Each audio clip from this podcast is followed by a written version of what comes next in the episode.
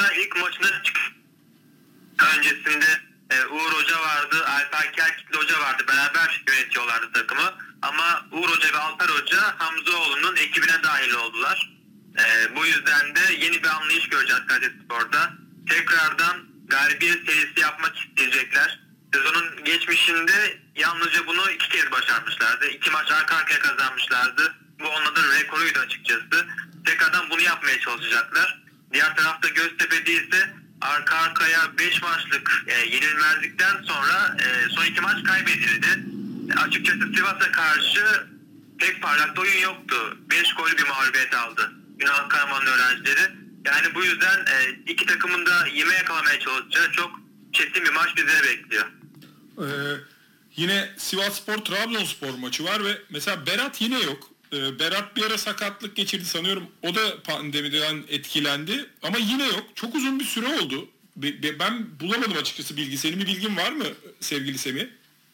Evet bize de sadece oynayamayacak şeklinde bir haber geldi. Yani Sivas Spor'a karşı bence en istenmeyecek şeylerden birisidir. Orta sahada bir eksiklik yaşamak. Çünkü Sivas Spor Lig'in en iyi ikili mücadele kazanan takımı. Yani fizik gücü çok yüksek takım. Onları yıldırmak hiç kolay değil. O yüzden Trabzonspor tam anlamıyla fit olarak çıkmalıydı sahaya. Ki Canin'in de olmayacağı söyleniyor. Trabzonspor Aralık'tan beri son 20 maçta 3 kere kaybetti sadece. Bu 3 maçta deplasman maçlarıydı. Trabzonspor için en zor maçlardan birisi olacak bu. Trabzonspor geçtiğimiz hafta milli ara öncesinde Ankara gücüyle karşılaşmıştı. Olağanüstü bir ilk yarı görmüştük ama ikinci yarı tempo yükseltemeyen takım vardı. Çok baskı yemişlerdi. Sivas'a karşı da bence en önemli şey bu olacaktır. Oyunda kalabilmek, 90 dakika maçta kalabilmek, e, tempoyu düşürmemek bence en büyük onların silahı olacak. Aslında öyle bir lig yaşıyoruz ki Trabzonspor e, Abdullah Avcı ile yakaladığı puan ortalamasını devam ettirse şu an e, ligde e, ilk ikide olabilirdi. Şu an bile 55 puandalar. Fenerbahçe'nin 4, Galatasaray'ın ise sadece 6 puan gerisindeler. Yani hiçbir şey için geç değil hala 10 hafta var. Bilmiyorum katılır mısın Semih? Ya bu hiç alışık olunmayan bir durum olduğu için 21 takıma yükseltildiği için lig biraz seri yapan takımlar, 5-6 maç kazanabilen takımlar bir anda kendilerini bambaşka yerde buluyorlar. Trabzonspor'da e, sezona eğer Abdullah Avcı'yla başlasaydık şampiyon olabilir miydik düşüncesi vardır mutlaka. Ama bence bu kadar kredi verilmeyebilirdi eğer sezona Abdullah Avcı'yla başlanmış olsaydı. Newton'un zamanı gelmesi, o en dibe vuruş sonrasına gelmesi biraz bence hocanın lehine de oldu. Çünkü ilk sezonda beklenti çok düşüktü ama buna rağmen olağanüstü bir Trabzonspor izletiyor bizlere Abdullah Avcı. Yani elindekinin en iyisini yapmaya çalışan bir hoca var şu anda. E, o yüzden de biraz galibiyet siyasi yapabilecek takımlar farklı noktalara gelebiliyorlar. Trabzonspor'da bunun e, faydasını kullanmıştı ligin orta bölgesinde. Bir anda kendilerini yarışta bulmuşlardı. Ama derbi mağlubiyeti sonrasında biraz daha normal hedeflerine, üçüncülük, dördüncülük hedeflerine e, yaklaşmış oldular. Hiç de kötü değil onlar için dördüncü olmak eğer lig bu şekilde tamamlanırsa. E, ama 2-3 maç kazanınca bir anda başka yere bulabilirler kendilerini. Bu Sivas Spor maçı da gerçekten çok zor olacak o anlamda. Hiç kolay değil Sivas'a karşı galip gelebilmek ve e, ilk gol atma becerisini kullanmaları gerekiyor. Sivas Spor uzun zamandır ilk yarıda kaybetmeyen bir takım var. Kolay kolay geriye de düşmüyorlar. Yani e, son 10 maçta 9 kez ilk yarısı beraberlik bitmişti Trabzonspor maçlarının. Yine dengeli giden maç, atan alır maçına şeklinde e, dönecek gibi gözüküyor. Sevgili Semih Durası ile birlikteyiz. Semih, e, bu ligin hakikaten önen, en önemli ama fazla konuşulmayan oyuncularından birini Twitter'da e, son dönemde e, yazmışsın. Kitsui, e, yani Yunanlı oyunculara iyi örneklerden biri daha o. Neler söylemek istersin? Ya, pek fazla değer görmeyen bir isim Fitzgerald. Geçen sezonda gerçekten de önemli performansı vardı. Avrupa'nın en iyi 5 liginde ve Süper Lig'de en fazla pas arası top çalma oyuncusuydu Fitzgerald. Kamavingaları, Endidileri geride bırakmıştı maç başı performansında. Bu sezonda ikili mücadelelerde muhteşem performans gösteriyor. Ligin lideri durumunda hiç onu geçmek kolay değil. Ki geçen sezonda sezonun yine, e, yine lideriydi. Yani iki sezondur e, ikili, ikili mücadelelerde ligin birincisi durumunda Kitsuyu. E, son dönemlerde de Hikmet Hoca'nın gelmesiyle birlikte takımda her anlamda bir yükseliş de görüyoruz. Bunun da bence bir etkisi vardır. Kitsuyu zaten iyi durumdaydı. Ama Hikmet Karaman'la daha da iyi olan bir takım var. Ankara gücü hakkında e, tespitim şunlar benim. şu anda e, Sivas sonrasında en iyi ikinci takım. Hikmet Karaman takımı. E, şey konusunda. ikili mücadele ka- kazanma konusunda. Beşiktaş'tan, Fenerbahçe'den, Galatasaray'dan daha iyi durumdalar. Yani fizik gücünü yansıtabilen bir takım var. Kolay kolay yıkılmayan bir takım var. Ve çok şaşırdığım bir nokta da oldu onlar hakkında. E, rakip alanda top kazanma becerilerinde en iyi 6. takım durumundalar. Galatasaray'ı geçtiler. Fenerbahçe Beşiktaş'ın hemen ardındalar. Normal şartlarda şampiyonluk yaratan takımlar rakip alanda yerleşirler. Savunmayı çok geriye çekmezler. Top kaybı sonrasında topu hemen geri kazanmaya çalışırlar. Baskı yaparlar. Ama bunu Ankara gücü de yapıyor. Ki çok iyi yapıyorlar. Yani bu beceriyi sürdürebilmek, küme altında olarak bu beceriyi göstermek, rakip alanda top kapmada en iyilerden birisi olmak olağanüstü başarı. Semih bu konuyu bahsi açmışken yani Hikmet Karaman'ın gelmesi sonrası direkt rakamlarla bunu anlattın. Aslında ligimizde fark yaratmak bu kadar kolay diyebilir miyiz teknik direktörler anlamında? Yani e, şeyin dışına çıkmak, haddimi aşmak istemiyorum ama o 4-2-3-1'in dışına çıkıp bir yeni şeyler denemek bile fark yaratıyor galiba. Ya kesinlikle öyle. Gaziantep'te şimdi kapının örneğiydi açıkçası. 3-5-2 sistemine geçtiğin, geçtikten sonra bütün takımlar arka arkaya mağlup olmaya başladılar onunla karşı. Çünkü yeni bir şey denemek rakip takımları da zorlayan etkenler. E, o yüzden yeni üretimler yapmak, yeni anlayışlara geçmek çok farklı sonuçlar da getirebiliyor. Ki bunun örneklerinden biri şu anda Antalya Spor takımı, Ersun Yanal'ın takımı e, çok konuşulan savunma futbolu denilen ta- taktikte çok iyi geçiyor hücumu yapan, çok iyi yerleşen takım olarak herkesi kilitlediler. Uzun süre kaybetmediler. Ee, sanıyorum son 14 maçı bir kere kaybettiler. O da Alanya'ya karşıydı. İlk kere penaltılardan sonra gelmişti. Yani aslında biraz direnç göstermişlerdi. Hiç kolay değil yeni bir anlayış getiren takıma karşı onları kırabilmek. Hikmet Karaman da biraz bunu yaptı açıkçası. Yeni bir takıma geliyorsanız önce ilk olarak ki bu e, Liverpool'da da geçerlidir. Klopp da böyle demişti. İlk geldiğimde savunmayı güçlendirdim. En iyi takım da olabilirsiniz ama savunmayı güçlendirmek ve birlikte oynamak önemli gelişimdir der. Hikmet Hoca da biraz bunu aşılamaya çalışıyor. Süper Lig'de ilk gelen hocalar bunu yapmaya çalışıyorlar. Ee, Erzurumspor'da da bunu görmüştük. Mesut Bakkal bu şekilde takımı e, bütünleştirmeye çalışmıştı. Takıma oyun ezberinde birlikte hak etmeyi ezber etmeye çalışmıştı. İlk haftalarda da e, başarı elde ettiler. 5-6 hafta çok iyi gittiler. Aynı şekilde biz bunu Ankara gücünde de görüyoruz. Ama bu süre sonrasında artık B planları, C planları da gerekiyor. Geleceklerde de, gelecek süreçte farkı bunlar belirliyor. Sevgili Semih Durası ile birlikteyiz. Semih buradan da aslında Karagümrük'e gidersek onlar da teknik direktör değişikliğine gittiler. Ee, Şenol Can'ın yerine e, Çağdaş Atan'ın yardımcısı İtalyan hocayı getirdiler ve takımda da İtalyanca konuşan ciddi sayıda oyuncu var. Bu anlamda bu az önce konuştuklarımıza benzer bir değişim bekleyebilir miyiz? Bu birliktelikten dolayı çok heyecanlıyım açıkçası. Farioli geldi Karagümrük'te göreve Ee, ve İtalyan hoca geçmiş çok donanımlı bir isim. Yaşı hala genç ama e, tez yazmış bir isim. Kaleci antrenör olarak başlamıştı. La Mazia'da, Barcelona'da eğitimler vermişti. Geriden oyun kurma anlamında çok üst düzey bir isim Farioli. Bunu da Karagümrük'e taşımaya çalışacak. O yüzden ben e, aslında bir iki sezon sonra beklerdim Farioli'nin e, en üst isim olarak menajerlik yapmaya başlamasını.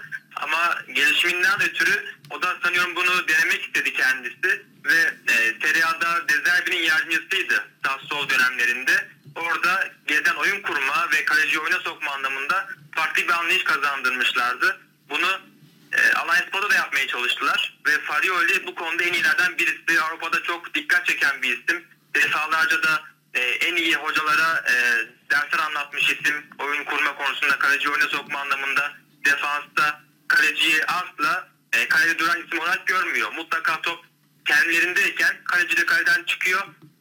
Defansa katkı yapmaya çalışıyor. Yani gerideki artı bir yapmaya çalışıyor Farioli kalecilerini.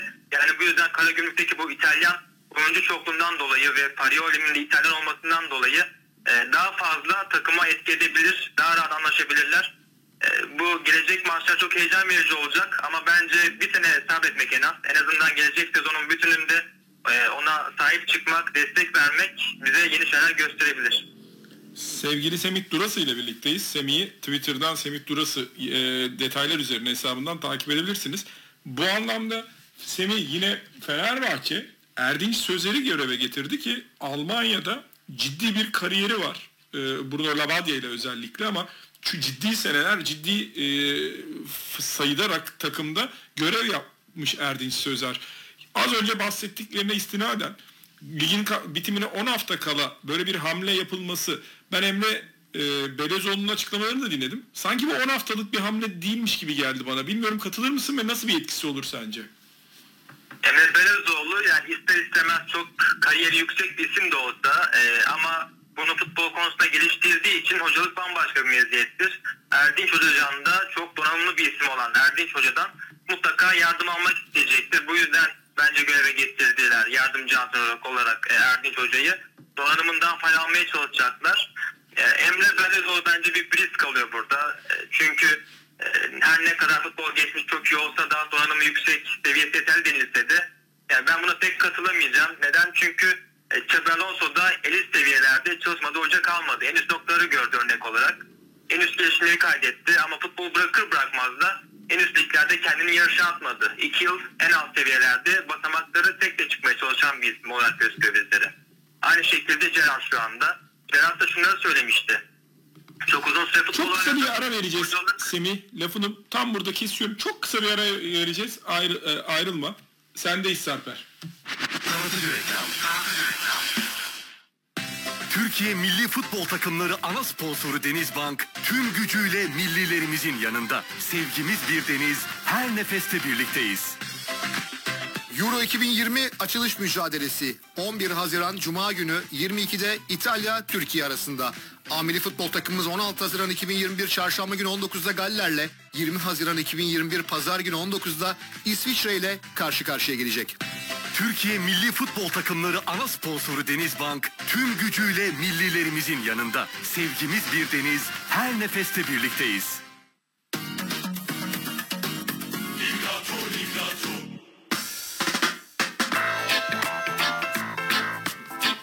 Evet özür dilerim Semih sözünü kesmiştim. Devam ediyoruz. E, tam bıraktığın yerden devam edebilirsin. Geçmişi çok üst düzey olduğundan bahsetmişti futbolculuk geçmişi ama hocalıkta bu bambaşkadır. Steven Gerrard Rangers teknik direktörü bu konuda şunları da söylüyordu. Çok uzun süre futbol oynadım. Hocalık bambaşka bir olay. Erken bıraksaydım hocalıkta kendimi geliştirebilirdim. Erken bırakanlar kadar şanslı değilim demiştir. Yani bazı isimler futbol oynamanın hocalıkta faydası olduğunu söylerler. Ama Gerrard'a göre de uzun süre futbol oynamak, 35-40 yaşlarını görmek faydadan çok zarar da getirebilir. Herkes kendi Guardiola'sını yapmaya çalışıyor son dönemlerde futbolda. Chelsea'de bunu Lampard'da gördük olmadı. Şu anda Pirlo Juventus'ta deneniyor. Pek olacak gibi gözükmüyor. Yani Emre Belezoğlu başarısı olacak demiyorum ben. O yüzden söylemiyorum bunu. Bence atılan adımlar çok aceleci adımlardı. Çok riskli adımlardı. Sportif direktör olarak geldi Emre Belezoğlu. Çok gösterişli bir şekilde geldi. Ama 6 ay sonra farklı bir e, göreve gelmek, kendini getirmek, hoca olarak atanmak çok bence doğru bir sağlıklı bir e, anlayış olmayacak.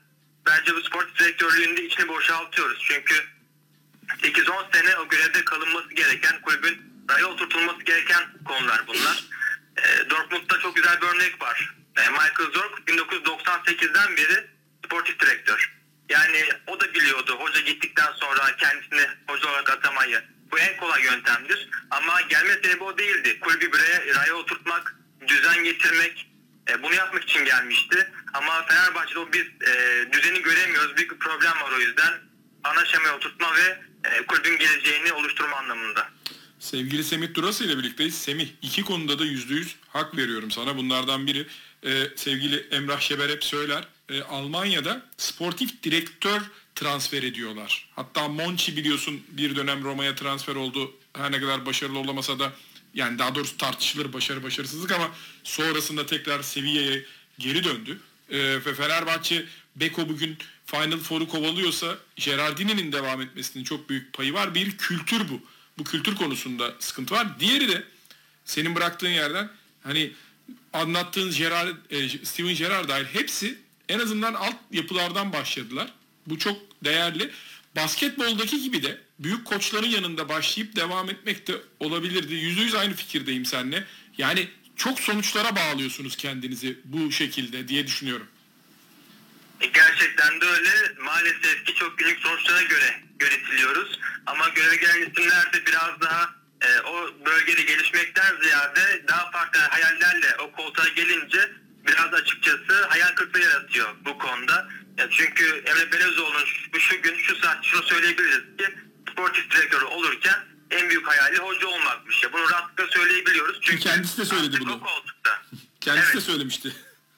Yani normal şartlarda sportif direktörlük denilen e, görev tanımında e, uzun yıllar takımda kalmak, hoca gitti bile uzun yıllar takımda kalıp anlayışı getirmek olması lazım. Ama direktörlük konusunda da ligin en iyi oyuncuları toplayınca en iyi takım olmuyorsunuz maalesef. Takımın kimyasına göre en iyi hocayı bulmanız gerekiyor. Ona, oynatabilecekleri doğrultusunda. Yani baştan aşağı e, biraz tanımsızlıkların esiri oldu Fenerbahçe. Bu yüzden de mutlaka eskiden de şunu söylemiştik. Emre Belözoğlu futbol bıraktıktan sonra mutlaka en iyi şekilde eğitimlerini alıp adım adım yükselmesi gerekiyordu. Ama çok acele etti. Yani umarım buradan e, Fenerbahçe zararlı çıkmaz. Emre Belözoğlu çünkü çok değerli bir isim. Çok donanımlı bir isim. Ama en iyi şekilde umuyor, umuyoruz ki performansı gösterir. Semih çok teşekkür ederim. Yorumların için eklemek istediğin bir şey var mı? Ben teşekkür ederim. İyi yayınlar. Sevgili Semih Durası'ya çok teşekkürler.